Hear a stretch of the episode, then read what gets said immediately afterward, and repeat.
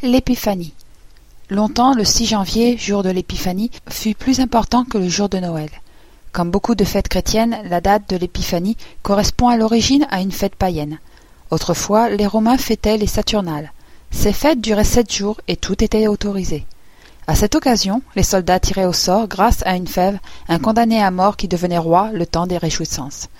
Une fois les Saturnales achevées, la sentence était exécutée.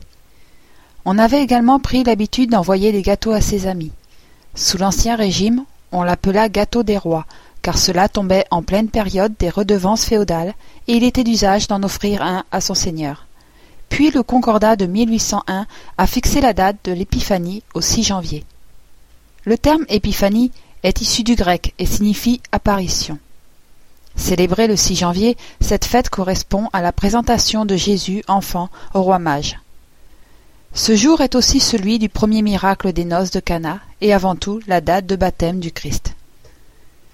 Dès le Ve siècle, l'Église donna une importance considérable à cet événement.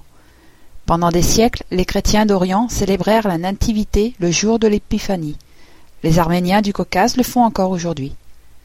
Au premier siècle, il fut déjà décidé de donner primauté à la naissance du Christ plutôt qu'à l'Épiphanie. Dans de nombreux villages, on allume encore les feux des rois, rappelant ceux qui, dit la légende, brûlèrent cette nuit-là à Bethléem pour cacher l'étoile au roi Hérode. En Espagne, c'est le jour de l'épiphanie que les enfants reçoivent les cadeaux, et non à Noël. On profite de ce jour des trois rois pour échanger les cadeaux de Noël, puisque originellement, ce sont les rois mages qui apportèrent des présents, douze nuits après la naissance de l'enfant Jésus. Pour cette occasion, on confectionne un pain en forme de couronne, parfumé de zeste de citron et d'orange, brandi et eau de fleurs d'oranger, décoré de fruits confits et d'amandes effilées. On y glisse une pièce d'argent, une figurine chinoise ou un haricot sec. La galette des rois est une tradition typiquement française qui avait déjà cours au XIVe siècle. La galette était partagée en autant de portions que de convives, plus une. Cette portion supplémentaire, appelée part du bon Dieu ou part de la Vierge, était destinée au premier pauvre qui se présenterait.